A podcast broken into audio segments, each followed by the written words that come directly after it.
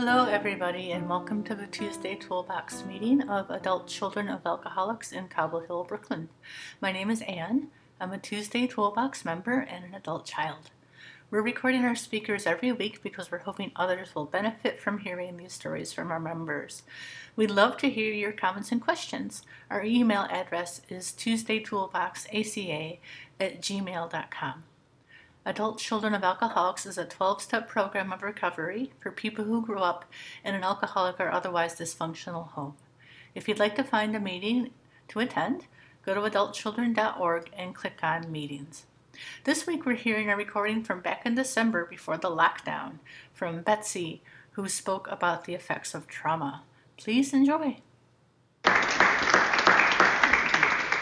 Can you give me a five minute and then a one minute? Thank you. I'm Betsy, and I'm, um, I'm an alcoholic. I'm a child of an alcoholic, and I'm an incest survivor. And I first I went to my first ACOA meeting in 1984, and it totally changed the trajectory of my life. I've been sober for 37 years. Oh, thank you. um, and, you know, that obviously was the first light bulb moment.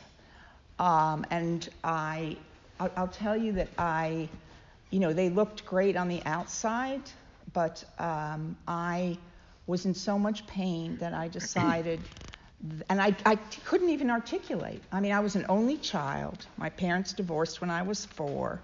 I saw my father maybe once a year. I wasn't aware that something had happened which would profoundly change me.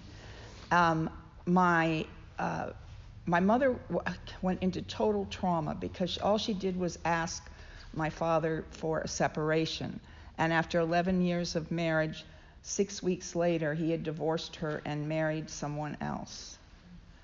Um, he was a professor at Caltech. He was an Africanist, and he married uh, a woman that he probably was having an affair with in South Africa. Ten years later, so I saw him once a year.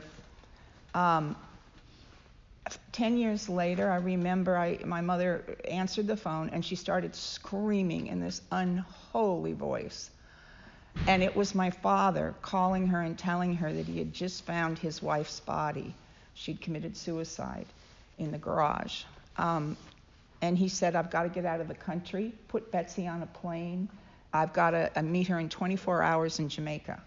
I was 14. I didn't know this man, and I had never even been out of the country. So when I met him, what I know now is that's an incredible thing for a virtually child to experience. You feel like I felt like I had his sanity in my hands.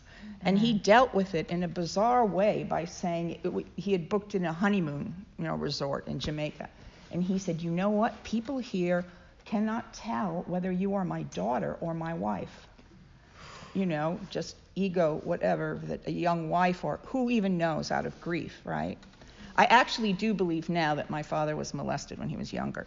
But, you know, I was uncomfortable about that. But, um, and I remember he turned to me and said, um, he asked me how his hair was. He was a narcissist. How is my hair in the back? And I said, and he said, Elizabeth always told me how my hair was.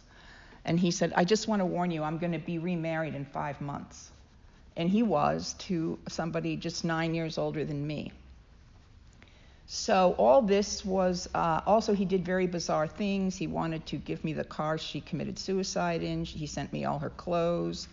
Very bizarre things. My mother went crazy and it was now I know. Now I know that my that I felt that um, my, my mother, who said she never got over him, she still loved him. Um, that um, I was supposed to go there and bring him back, back to mommy, um, and I failed. You know, all this I think, you know, but I had no idea what was going on at the time.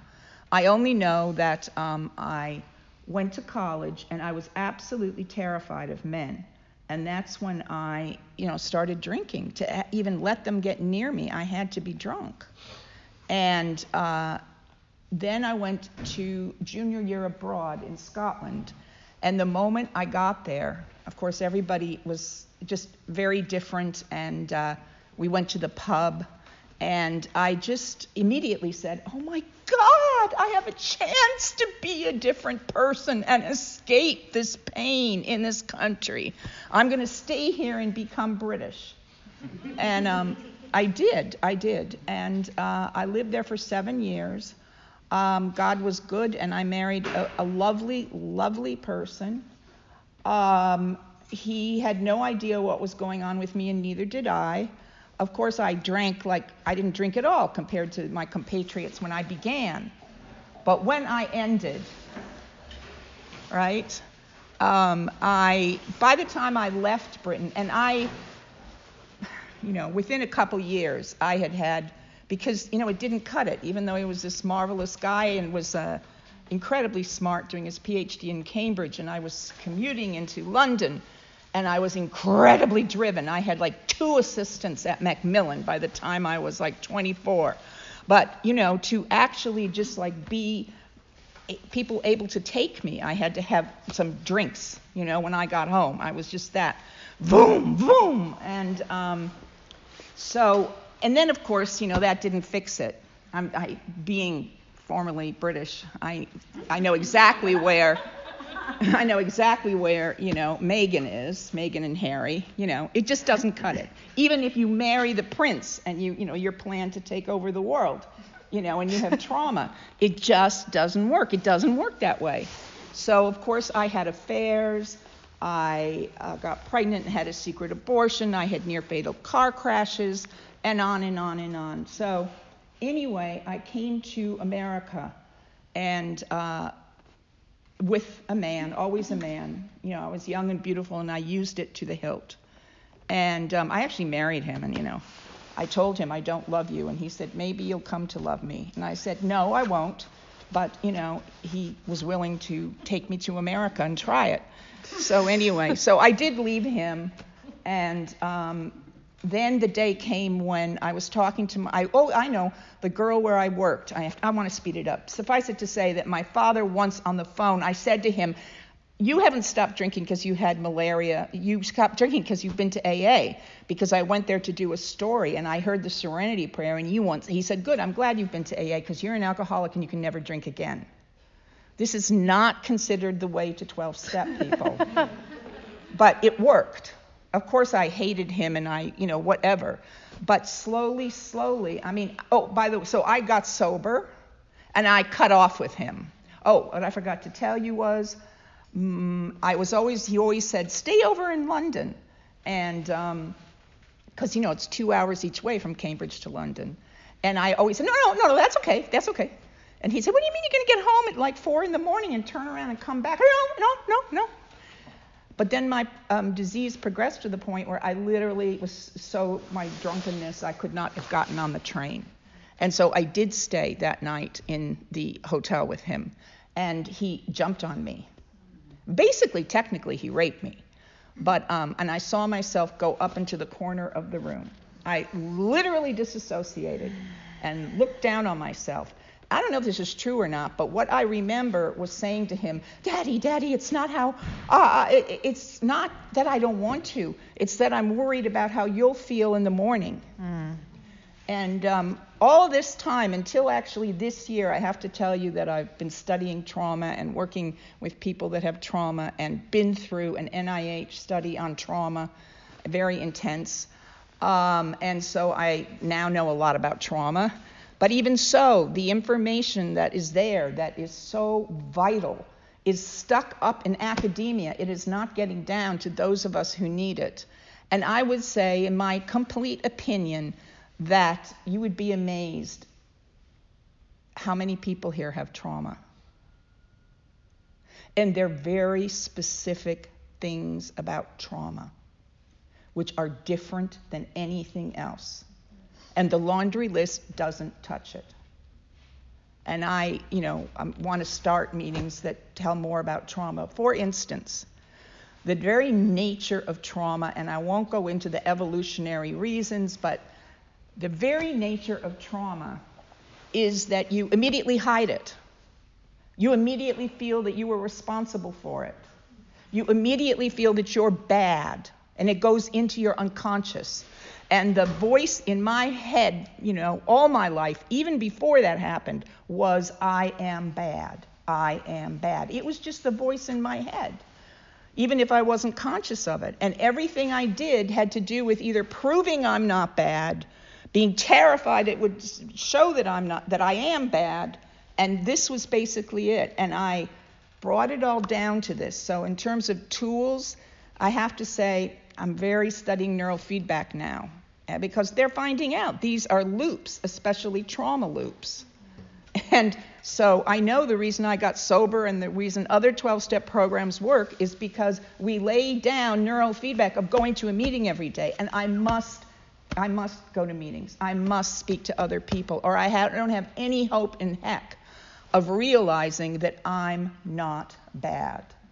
As an alcoholic, you know, they taught me really simple things like it's a disease that tells you you don't have a disease. I cut off with my father the moment I got sober. I am a, survivor of the AA bullshit. Um, and it's just, you know, oh my God, five minutes. Um, suffice it to say that uh, I love AA. I mean, it's the beginning of everything for us. But the 12 steps were written by a trauma survivor. Number four, made a fearless and ser- searching moral inventory of ourselves.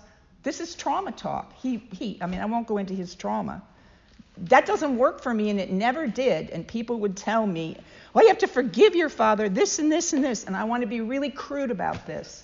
I heard all this bullshit. And uh, you know what? Those people, I have stepped over their bodies. In 37 years, I'm not BSing. I've stepped over their bodies. It doesn't work. Anyway, as far as the trauma is concerned, I finally, and so even in the last year, it's become deeper and deeper and deeper. So, number one, I always felt, well, you know, he was like a stranger who attacked you. Why didn't you fucking kill him? Mm-hmm. Why didn't you kill him? You know, it ruined the rest, you know. And the reason was trauma, I went into absolute, it's not just fight or flight, it's freeze.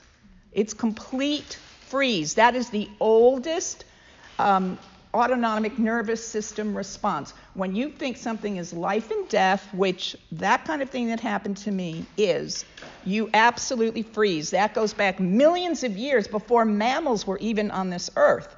That that's what they did, and we still have that. We have, you know, three parts of the brain, and you know, I'm very into the neuroscience and I write about it and I tell people about it because you could tell me to, to till you're blue in the face that it wasn't your fault, Betsy. I still felt I was implicated because I didn't kill him. But I now know I was completely paralyzed and I did what I could do, which was talk him out of it.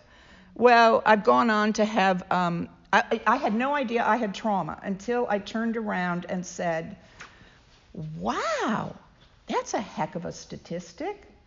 Out of my last three boyfriends, two of them had wives that dropped dead in front of them.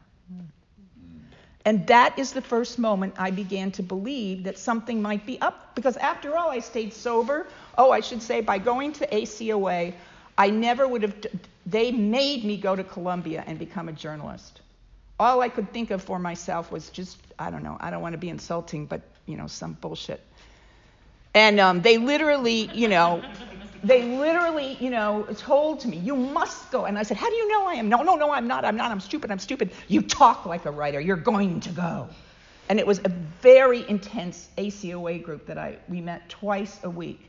Then what happened in ACOA, and I've heard the stories of how it happened, people started screaming in the rooms. This is 1984, people that were there back then and throwing things. I sat there and I had no idea. I was traumatized, but all I knew was, no, no, no, no, I'm not going back there. Hmm. And I would have had a completely different life if I could have kept going to ACOA. But whatever. I mean, I, I did. But now I know, it must be nearly time, but now I know if I want to know, because what I have done with these men, and although I do have, I've been in a relationship for 17 years now, um, and uh, I, if you want to know, he's 21 years younger than me and he's Russian. But guess what? he too had a father that divorced his mother, brought someone from a foreign country to live here, and she too committed suicide. What's the statistics on that? We have the same, I didn't even know that, but it's like, how is it possible? This person that's so afraid of abandonment dared, you know, to be in relationship with someone 21 years younger. Well, it's because we, and you can call it the trauma bond, and it definitely is. But now I know too, listen, there's incredible post traumatic growth. I know that I have superpowers because of my trauma. I know it. I mean, I just feel it. I know it. I have intuition. I, I'm very, and you know, what I have to do is to work on the the downside, the weaknesses, not weaknesses, but you know, whatever you want to call it. But no matter what, and this is what I finally want to say, keeping it simple. Whatever goes through my mind, I say, but I'm not bad, but I'm not bad. And I always can pick apart that whatever complicated thing I'm thinking comes back to me feeling I'm bad. I'm not bad. And that simple message, just like what is changing everything to do with my trauma, just like the simplicity of don't drink and go to meetings was what worked in AA. Not forgiving your father. No. It was a meeting every day and don't drink. And now it's ACOA constantly, and I'm not bad. Whatever thought goes in my mind, I ask myself that, and I immediately can uncover what's going on. Thank you.